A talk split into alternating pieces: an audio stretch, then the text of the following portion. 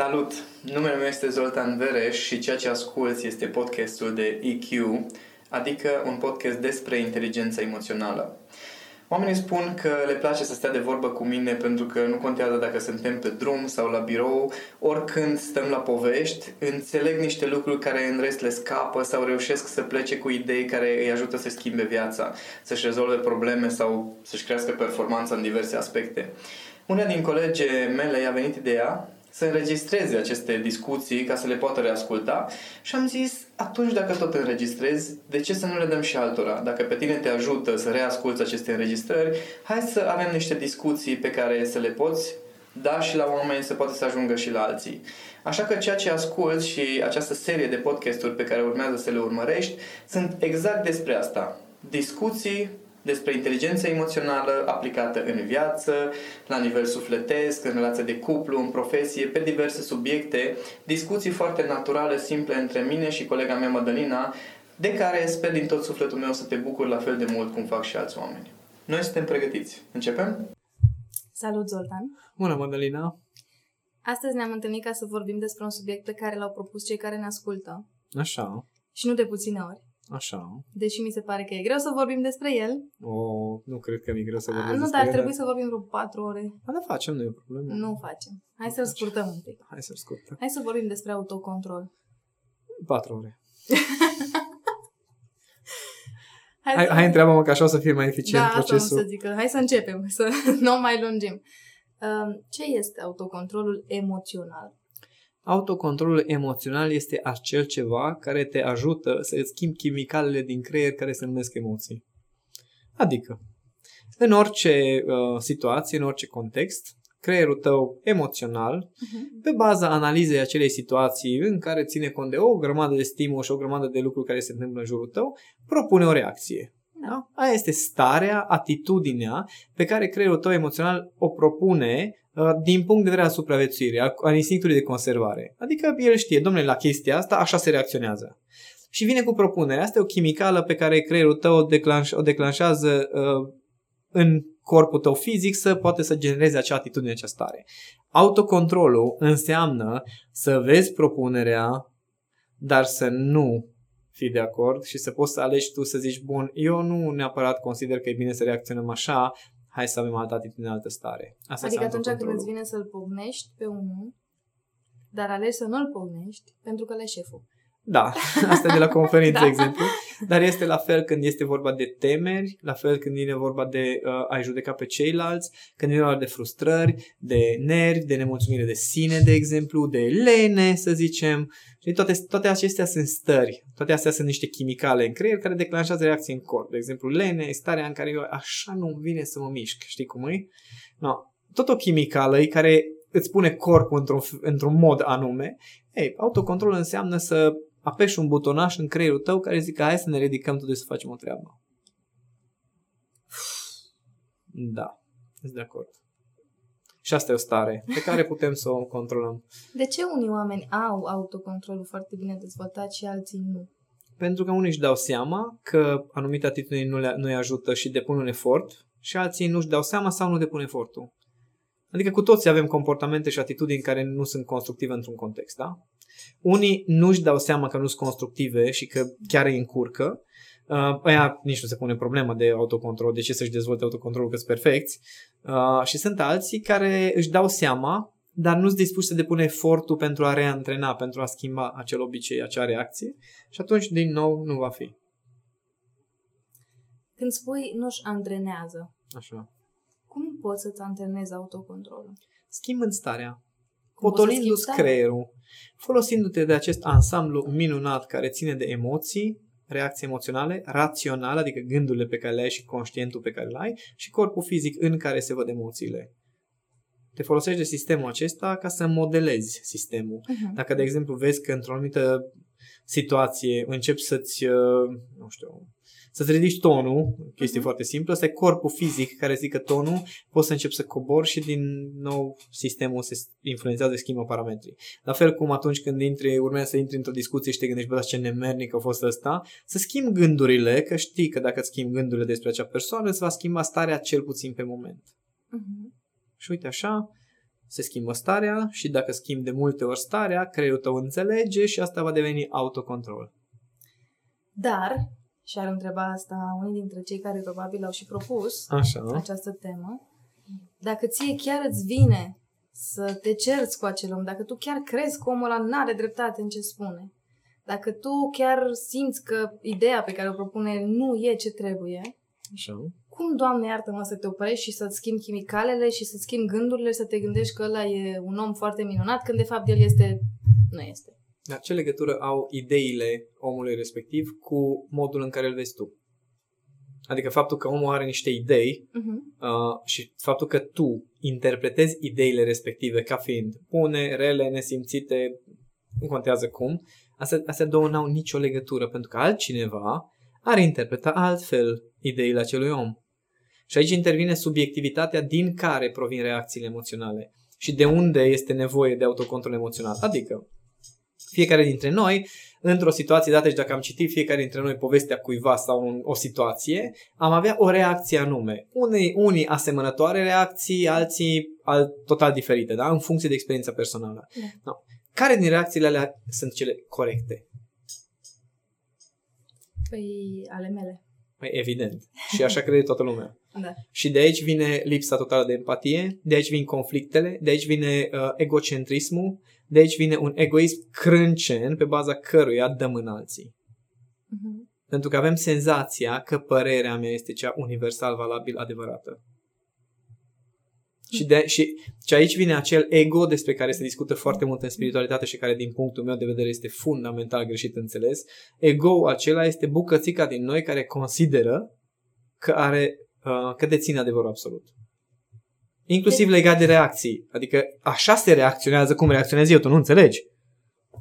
De ce ai spus că este fundamental greșit înțeleasă? Pentru că văd niște oameni care citesc niște cărți Uh-huh. și după care zic, a, ego-ul este de vină. Ce mai că? Păi, uh, e ego, înțelegi? E, e ego-ul ăla cu E mare care, zic și mie unde e, ce face ăla și cum funcționează. Și nu, oamenii nu fac legăturile până la capăt, ci folosesc acest concept de ego și acest concept de tot felul de alte concepte uh, pe post de externalizare a serviciilor de responsabilitate. Adică nu eu am greșit, ego-ul meu. Nu eu sunt agresiv, ego-ul este agresiv. De parcă e o altă persoană. De parcă e o altă persoană. Mhm. Și apare așa un fel de disociere. Eu sunt o ființă spirituală, ego-ul meu este antispiritual. Păi atunci nici măcar n-ai autocontrol. Păi exact aici e problema, că mulți de aia n-au autocontrol pentru că nu-și asumă stările pe care le au. Nu-și asumă reacțiile sau nu văd cât pot fi de destructive de foarte multe ori. Atâta tot. Adică gândește relații de cuplu. Da. Exemplu banal. Eu îmi doresc acceptare, îmi doresc respect, îmi doresc uh, iubirea celuilalt, da? Da. Și pentru asta urlu. Sau pentru asta reproșez. Sau pentru asta am o stare de judecată. Sau de Când o zici frustrare. așa, e de E? dreptul tragicocomic. Da, exact, exact așa și ei. Și aici nu-și dau seama oamenii că, ok, stai puțin, dacă tu îți dorești ca acea persoană să te iubească, să te accepte, poate ar fi bine să te oprești din a tot să câi, știi? Și atunci dacă, dacă îți dai seama ce stare ai, ce atitudine ai și nu mai dai vina pe cealaltă persoană, ci zic, mă, asta e starea pe care o am, că mă deranjează anumite lucruri de acolo, dar starea pe care o am este a mea, atunci începe autocontrolul. Dar când spui, am starea asta pentru că cineva a făcut ceva sau pentru că cineva a zis ceva sau pentru că cineva îi cumva, de acolo nu mai există autocontrol, pentru că atunci, atunci autocontrolul este la cealaltă persoană. Uh-huh. Îți amintești live-ul pe care l-am făcut în care vorbeam Nu. despre... Um, Nu știu dacă mi-am ba, lasă-mă să-ți spun. Da. Um, live-ul în care vorbeam despre eu nu știu cum pot să și Da, am îmi dat amintesc. exemple. După ce s-a încheiat live-ul, uh, a fost un comentariu de, um, cred că o doamnă l-a lăsat, în care întreba, uh, sau mă rog, completa ea, eu nu înțeleg cum pot unele mame să-și abandoneze copilul și cum pot să faci așa ceva și așa mai departe. Um, mi se pare că exact în același ton, ton, ca stare, nu cuvinte, stare, sunt toate situațiile în care, în momentul în care îi spui unui om, înțeleg că ai avut un conflict, dar ați fost amândoi în conflict, ai fost și tu, nu da vina doar pe celălalt, um, starea asta se perpetuează. De, eu nu înțeleg cum alte mame pot să-și abandoneze copii, eu nu înțeleg cum ăla poate să nu știu ce, eu nu, dar nu trebuie să înțelegi. Asta înseamnă egoismul. Când, când toată lumea ar trebui să funcționeze cum înțelegi tu. După parametrii tăi. Da, după parametrii tăi. Și dacă ceva nu funcționează conform cu parametrii tăi, ceva nu e în regulă cu chestia aia. Adică, uite-te un pic în jurul tău câte lucruri funcționează în afara parametrilor tuturor. Deci nu e ca și cum nu există niște lucruri și e ca și cum ceea ce știu eu este lege. Aha, deci tot universul ăsta încalcă legile pe care le știu eu. Și nu e, nu e invers în care eu nu înțeleg legile universului. Universul încalcă legile. Și mai există nuanța asta. Um, de ce avem nevoie tot timpul să înțelegem tot și de ce nu putem să înțelegem că sunt unele lucruri pe care doar trebuie să le acceptăm? Nu o să mă duc într-o zonă mai ezoterică. Într-acolo voiam să În ajungem. foarte ezoterică. Hai să Uh, vedem. am avut ocazia să țin o prezentare într-o comunitate religioasă, de un Mhm. anumit fel, și îți dai seama, eu pro- pro- povestesc despre știință, da? Da. Povestesc despre creier, cum funcționează biochimie și așa mai departe. Și acolo uh, discutasem, făcusem o prezentare despre matematica asta emoțională, în care starea pe care o ai, cum influențează deciziile tale, cum influențează acțiunile și cum creezi lumea în jurul tău și matematică, matematică. Și a venit unul din uh, pastorii prezenți acolo la acea întrunire și zice, uh, dar totuși uh, înțeleg matematica și eu cred în matematică și cred că există niște legi în acest univers și uh, totuși eu mă gândesc că există niște miracole, da? Care sunt miracole chiar și în ziua de astăzi există diverse chestii miraculoase, nu trebuie să mergem acum 2000 de ani și ce, e- totuși cum se întâmplă că tu zici că e matematică și există niște legi, cred și eu, dar eu consider că totuși miracolele sunt uh, cumva momente în care uh, Dumnezeu suspendă aceste legi ale Am manifestării. Și am zis, uh, eu cred că există niște legi care sunt tot matematice, de care noi nu suntem conștienți și care stau la baza acelor miracole. Și era, hmm, la asta nu m-am gândit, că pot să existe și legi de, pe care noi nu le cunoaștem, dar pe care unii le cunosc și care le stăpânesc, ăia pot să creeze lucruri pe care noi nu le înțelegem. Există chiar există replica asta că orice fel de magie este o formă de știință încă neînțeleasă. Și la fel se întâmplă cu orice se întâmplă în jurul nostru. Dacă suntem suficient de atenți, o să vedem logica și matematica, dar pentru asta trebuie să ieși din egocentrism. Pentru asta e nevoie să depășești acel moment în care tu zici, păi stai puțin, păi cum adică? Păi exact așa cum se întâmplă, adică oamenii se, se, cum zic, se revoltă că se întâmplă niște lucruri în jurul lor care se întâmplă. Serios. Adică nu e ca și cum poți să te, te, te apuci și să te să zici, băi, mie nu-mi convine că există gravitație. Dom'le, așa ceva n-ar trebui să existe. Da, da, e Opriți-o. gravitate, exact. Adică nu e ca și cum poți să te cuplezi pentru că te tine te deranjează. La fel, anumite comportamente ale celorlalți, idei, modul de a funcționa, ele există. Că-ți convine ție, că nu-ți convine ție. Și aici ține de autocontrolul fiecăruia ca să poată să se oprească din reacția aia la acele lucruri care sunt neobișnuite sau împotriva ceea ce știu eu și să schimbi reacția, să schimbi atitudinea, să nu mai judeci, să nu mai te frustrezi, să nu mai te enervezi, să nu mai lași chimicalele să preia controlul corpului tău și a creierului tău să zici, păi nu, păi așa ceva n-ar trebui să existe. Dar există, domnule. N-ar trebui, dar este. Este. Ce faci legat de asta? Exact.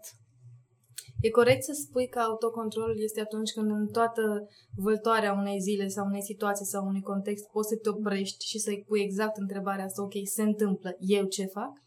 Uh, da, și se manifestă în foarte multe feluri. De exemplu, uh, dacă tot discutam, cam în fiecare episod apar uh, părinții și copiii, Mhm. unul din subiectele tale preferate, uh, inclusiv în momentul în care copilul ăla al tău face niște lucruri care pentru tine nu, s- știi? Nu, nu te-ai așteptat. De acolo, de acolo începe, adică pui ăla de om pe care tu l-ai făcut, tu l-ai educat, tu l-ai crescut. Ăla face o chestie care ție ți se pare ne în regulă și începi să te cerți cu el. Ce faci cu restul universului, frate, dacă propria ta creație nu te ascultă? Ai... Dacă propria ta creație și acel, acel pui de om pe care ai avut tot controlul din viața asta în primii ani ai copilăriei și pe ăla l-ai stricat și nu face ce vrei tu, ce mai vrei să întregi despre restul, frate? A- Aici încep niște jocuri foarte... Bun, dar și Elementare. percepția că l-ai stricat este Nu, tot alții o l-au nevoie a stricat. ta de ego. Pentru că l-ai stricat înseamnă că nu bifează niște parametri pe care parametrii tot tu pretinzi Corect, că adică tot, știi. tot, exact, tot nu se conformează așteptărilor tale. Exact, ale tale. Dar aici, e- aici e magia naturii. Eu mă uit, uite-te la un copac, știi? Mhm. Adică oamenii ce fac, se apucă și zic, un copacul ăsta trebuie să crească așa, trebuie să crească așa. Nu, deci copacul are o singură lege, o singură lege să crească. Și crește în ce direcție are oportunități, de unde are hrană, în ce direcție și dacă mergi printre munți și vezi cum stau copacii pe margine, zici, e imposibil, capra neagră. Uh-huh. Înțelegi? Este niște ființe în lumea asta care stau oameni și zic, bă, nu e normal să faci așa ceva. Păi, tocmai se întâmplă. Acceptă. Exact, la fel se întâmplă în viața de zi cu zi și autocontrolul se manifestă în fiecare situație în care vine creierul tău și zice nu există așa ceva, care tocmai există, ca tu să poți să gestionezi acea reacție, să nu, mai, să nu iei decizii, să nu, uh, să nu mergi mai departe cum ar veni pe starea respectivă. Vrei să facem ce am făcut în acel live în când am dat situații concrete și să răspunzi la ele? Hai să Legat ne de jucăm. autocontrol? Hai. Uh, o să încerc să mi-aduc aminte foarte multe din exemplele pe care le-am citit pe blog. Ok, te rog. Ok. Um, nu mi se pare normal ca tatăl copiilor mei să nu fie implicat în educația lor și să nu-i pese și doar să meargă la lucru și eu să fac toată treaba. Mie nu mi se pare normal să alegi un asemenea bărbat ca fiind soț și tatăl copiilor tăi. Dar la Nu mi se pare normal să nu fi văzut de la început chestia asta. Nu mi se pare normal ca după ce ai început să vezi că este așa, că n-a fost după uh, uh, șase ani să devină așa, că n-ai făcut nicio schimbare. Nu mi se pare normal că în momentul în care vezi comportamentul ăsta, îl accepti. Nu mi se pare normal că te simți neputincioasă în contextul în care tu ești mama copiilor tăi. Mai ai întrebări? ok, now. Deci, practic, tu ce ai spus acum a fost să întorci absolut toată situația la ea, nu ca să o victimizezi, ci ca să-i dai putere înapoi. Corect. Să-și dea seama fiecare om că a luat niște decizii, like mii de decizii. Că da? nu s-a întâmplat într-o joi dimineață ca el să devină un tată responsabil, da. ci era și miercuri și marți și acum trei Exact, săptămâni și acum exact. trei Și luni. probabil că înainte era un bărbat irresponsabil, că probabil că înainte când vine, venea vorba despre copii, puteai să vezi anumite comportamente și atitudini. Când mergeai acasă la părinții lui, puteai să vezi părinții lui cum îți și cum l-au crescut pe el și care e starea în familie și puteai să vezi în momentul în care venea vorba de copii altora ce atitudine și stare are. Da? Puteai să-ți dai seama dacă avea tendințe de gelozie sau posesivitate, că în momentul în care se naște un copil și nu mai are atenția ta o să fie într-un fel și o să se refugieze în alte domenii, cum povesteam eu la un moment dat aici în pauză de masă, că din primul sărut poți să-ți dai seama cum o să fie bărbatul în relație, Mhm. dacă ești suficient de atent Și conștient. și conștient. Hai să mai găsim încă un exemplu. Hai. Um, eu nu înțeleg cum poate cineva să fie um, atât de agresiv în trafic după ce el este cel care a greșit, respectiv în cazul accidentului. Mi se pare fascinant când se întâmplă un accident și coboară șoferii, cât de nervoși sunt fiecare pe celălalt. Niciunul pe el. Da, asta vreau să zic că eu nu Bun. pot să înțeleg cum poți să ai atitudinea asta de agresivitate față de cineva care este atât de agresiv. Cum, poți să repet? Cum Nu poți știu să cum ai? poți să ai această stare de agresivitate față de cineva care este atât de agresiv. O... Asta e un joc de cuvinte. Da, adică, știi, b- din capitolul, uh, mai am momente din astea în care uh, obișnuiesc să spun așa că există în fiecare ecosistem, dacă o specie o ia razna și începe Da. să crească, mă rog, începe să facă niște lucruri, să se dezvolte aiurea, apare o altă specie sau ceva mutație care echilibrează tot ecosistemul ăla. Da? Ok. Uneori mă gândesc când văd câte comportamente interesante sunt în lumea asta, că aș vrea să fiu eu specia care echilibrează. Dar în același timp mă gândesc, ok, cu ce mă face chestia asta diferit față de, să zicem, Hitler? Mhm. Cu ce mă face diferit față de rasiști? Cu ce mă face diferit față de acei oameni care uh, își asumă că ar avea dreptul să decidă cum ar trebui să fie lumea? Știi că fiecare dintre oamenii pe care i-ai pomenit, mari dictatori, dacă e să stai și să citești povestea din toate unghiurile lor, și ei au făcut ce au crezut că e bine, Corect. în parametrii lor. Corect. Și de asta zic că, bun, puneți întrebarea, e ok, înțeleg că tu consideri că ar trebui să fie lumea asta într-un anume fel, dar uh, tu ești perfect? Și să revenim la exemplu pe care l-am dat. Înțeleg că te-ai enervat pe cel din fața ta că a pus o frână bruscă și a intrat în el. Dar întrebarea este, de ce a intrat Tu ce în el? căutai în fundul ăla? Exact. La viteza la care? Că există viteză legală? Că există distanță legală care de aia e făcută ca să nu intri chiar dacă da, da, ăla dacă pune o ăla frână nu bruscă. punea frână, eu nu făceam asta. Păi da, dar dacă tu nu erai în fundul lui, nu făceai asta. La fel cum uh, discuția despre cum uh, ăia de la stat, Mhm. cum uh, fură. Știi Mhm. cum se zice? Nu, noi nu zicem, dar cum se zice? Dar tu îți declari toate veniturile, dar tu îți declari tot TVA-ul, dar tu plătești toate dările la timp. Știi? Tu n-ai vrea dacă ai putea. N-ai vrea să nu plătești, dragă. Mhm. Știi? Și atunci, din, din momentul în care tu ai anumite comportamente și atitudini care ție la tine ți se par firești, după aia ce se întâmplă, ieri a fost o fază foarte drăguță. Uh, Treceam în față la Iulius, Cami, urma să plouă, deci era foarte întunecat, fusesem la cumpărătul cu Cami și ne grăbeam să ajungem acasă. În față la Iulius, eu trec, am văzut numai dungile de trecere de pietoni, da? Și mă pun repede și o mașină pune o frână bruscă în stânga mea și mă uit și zic, da, eu, nu mai și zice, Cami, vezi că e roșu. Și am zis, uh, a, scuze, scuze, chiar mi-am cerut iertare de la la și după care am găsit explicația, da, da, pe el nu-l plouă. Eh? Păi, pe Adică da, ne-ai găsit o noi, scuză. noi, noi ne găsim așa instinctiv toate scuzele pentru comportamentele noastre. Dacă cineva făcea invers, nu-l claxonam, de ne-am cerut, bă, nu te uiți, te calc, adică, știi? Totdeauna pe partea cealaltă a baricadei e mult mai distractiv. Știi? Dar nu ne ducem acolo. Nu. Nu, Hai totdeauna să este mai găsim partea noastră. exemple. Um, mi-e foarte greu să gestionez situațiile legate de șeful meu. Eu nu înțeleg cum poate să fie atât de bossy, atât de nașpa, atât de cum vrei tu. Mhm. Eu nu înțeleg ce cauți acolo, înainte de toate, dacă nu-ți place. Asta Ok. e vorba lui Jim Rohn, dacă nu-ți place unde te afli, mută-te că nu ești copac. Uh, respectiv, eu nu înțeleg uh, dacă cu toată lumea este bossy, de ce te mai enervezi. Da? Dacă așa este el, de ce te mai deranjează dacă așa e Dar el cu cum toată poate lumea? să fie? Dar cum poate să fie? Întrebarea mea este tu cum poți să fii atât de deșteaptă dacă să judeci tu pe șeful tău care este bossy? Eu ce nu înțeleg este cum îți asumi tu dreptul să zici că un șef n-ar trebui să fie așa. Hmm. Că poate așa ar trebui să fie, poate nu știi tu. Păi conform cărților ar trebui să fie altfel. Da, da, dacă citești toate cărțile, da, toate cărțile, nu doar cele pe care tu le-ai ales, s-ar putea să afli despre faptul că omul are o aversiune naturală față de muncă. Primul principiu de management pe care l-am învățat în facultate. Și atunci dacă înveți principiul ăsta în facultate, o să trebuiască să-i constrângi pe oameni că ei au aversiune față de muncă. Asta se predă la facultatea de management? Se preda în 2000. Ce ridicol. Mă rog. Și asta e o părere. Adică, scuză-mă, dar nu se construiau piramidele dacă nu era principiul ăsta. Ok. Bun. Um, hai să vedem conflict în relații. Hai să vedem. Eu nu înțeleg cum. Deși am spus a mie oară că pe mine mă deranjează că atunci când ieșim în oraș el să se uite după alte femei, Așa. el continuă să o facă. Și îmi vine să-l Nu nenorocesc. înțeleg de ce mai ieșiți în oraș. Ești ironic. Ei, ideea e în felul următor. Vorba înțeleaptă a lui Cami. Tu mă iubești pentru cine sunt sau pentru cine vrei tu să devin? Adică omul ăla, probabil că de când sunteți împreună puteai să-l prinzi că se mai uită și după alte femei. Păi da, dar eu voiam să-l schimb. Păi normal, dar cine te-a pus pe tine să devii uh, forța schimbătoare a Universului care schimbă oameni care nu s-au schimbat 30 de ani sau 20 sau cât o fi, știi? Adică un om așa este el și tu te apuci, gata, asta e instinctul vostru matern apropo Mhm. de nevoia de schimbare. Nu, că eu pot să le duc. Uh-huh. Dacă îl citesc pe Alan Pease, singura perioadă în care o femeie poate să schimbe un bărbat este perioada în care el poartă scutece. Se poate numi autocontrol emoțional. Um, talentul, e mult spus talent. Nu, nu, lasă așa, e bine. Da. Să poți să accepti oamenii exact așa cum vin în fața ta? Da, asta e autocontrolul suprem din punctul meu de vedere.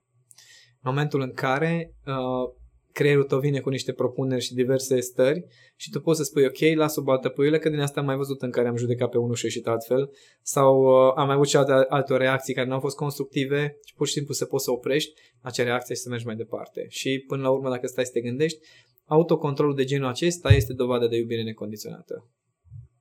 Singura dovadă de iubire necondiționată. Like, singura. Poți să numești autocontrol emoțional uh, să te retragi din situațiile de conflict? Da, depinde cum te retragi. Depinde cu ce stare te retragi. Ok.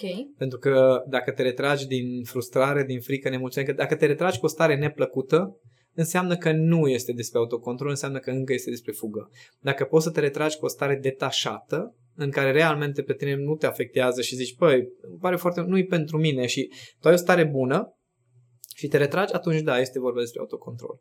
Dar de atâta vreme cât uh, tu te retragi și după aia bombă în două zile în capul tău, aia nu e autocontrol, aia e fugă.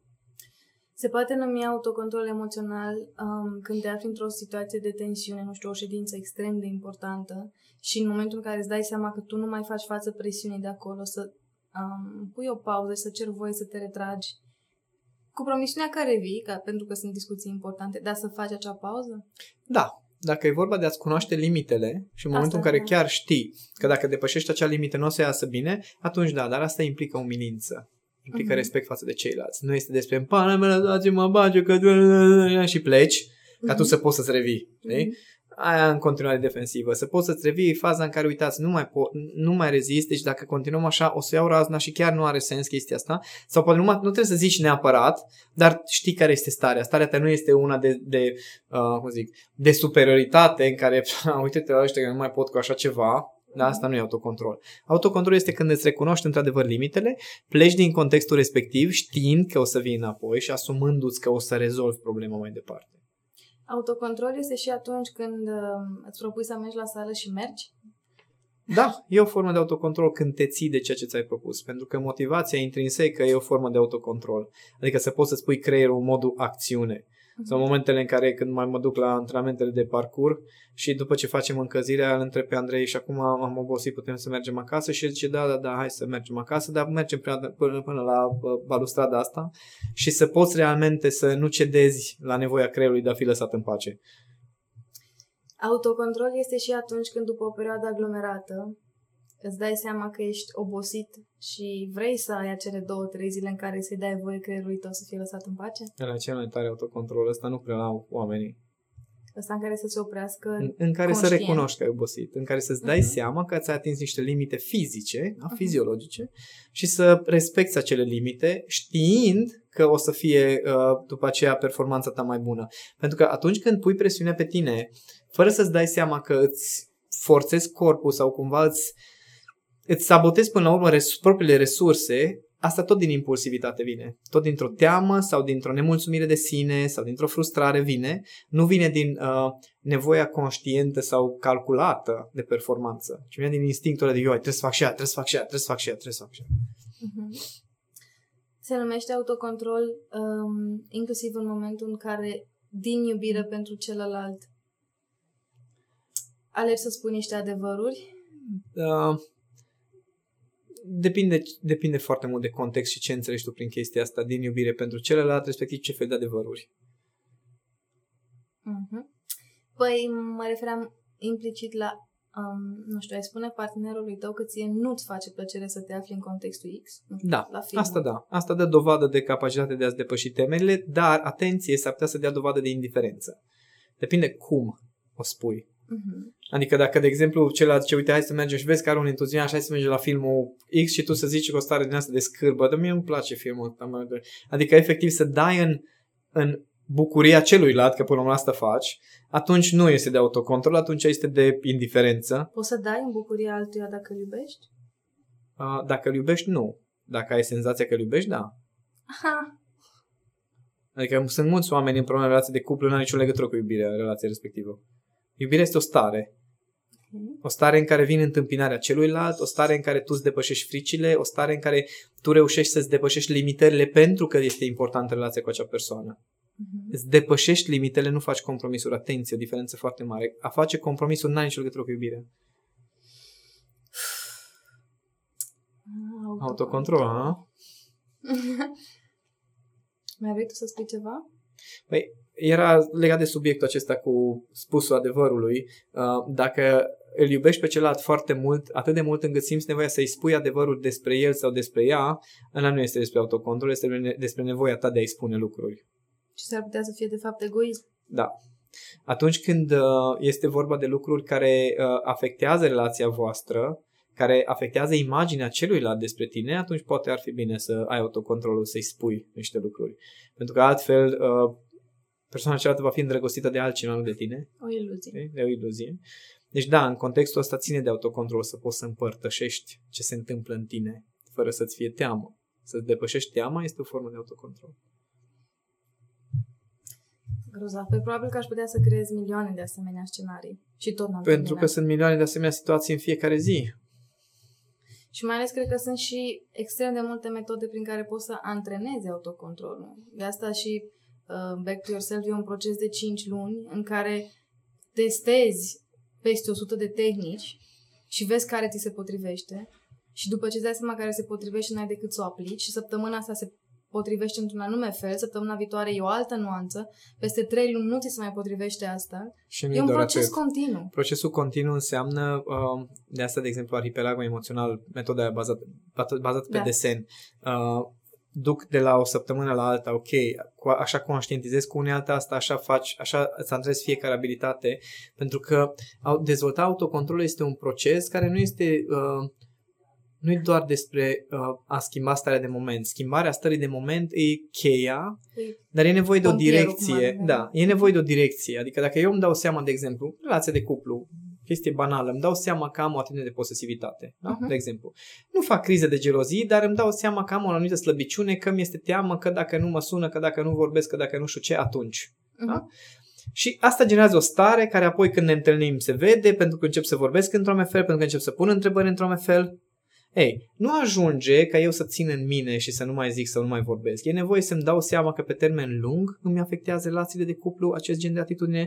E nevoie să încep să-mi dau seama cum mi se declanșează, la ce mă gândesc, care sunt lucrurile care mă gândesc, ce fac când încep să mă gândesc în felul acela. Ce frici sunt în spate. Ce frici sunt în spate, care sunt acele comportamente pe care le generează, ca tot ansamblul ăsta să încep să-l modelez până când o să reușesc să depășesc într-adevăr această stare de posesivitate.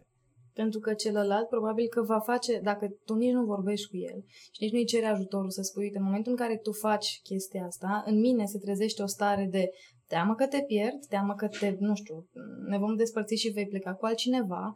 Ă, dacă să-ți dai tu seama de chestia asta, va trebui tu cu tine să-ți desfaci acel ansamblu pe bucăți, să-ți dai seama din ce-i compus, care sunt bucățile în care, ok, în momentul ăsta se declanșează, ce pot să fac și mi-e nevoie de foarte multă umilință, uh-huh. pentru că dacă dai vina pe celălalt pentru stările respective, cum face majoritatea oamenilor, atunci n-ai nicio șansă să lucrezi cu asta. Nu, tu să schimbi comportamentul, tu să mă suni, tu să faci aia, tu să faci aia, dar acolo nu o să mai fie nimic.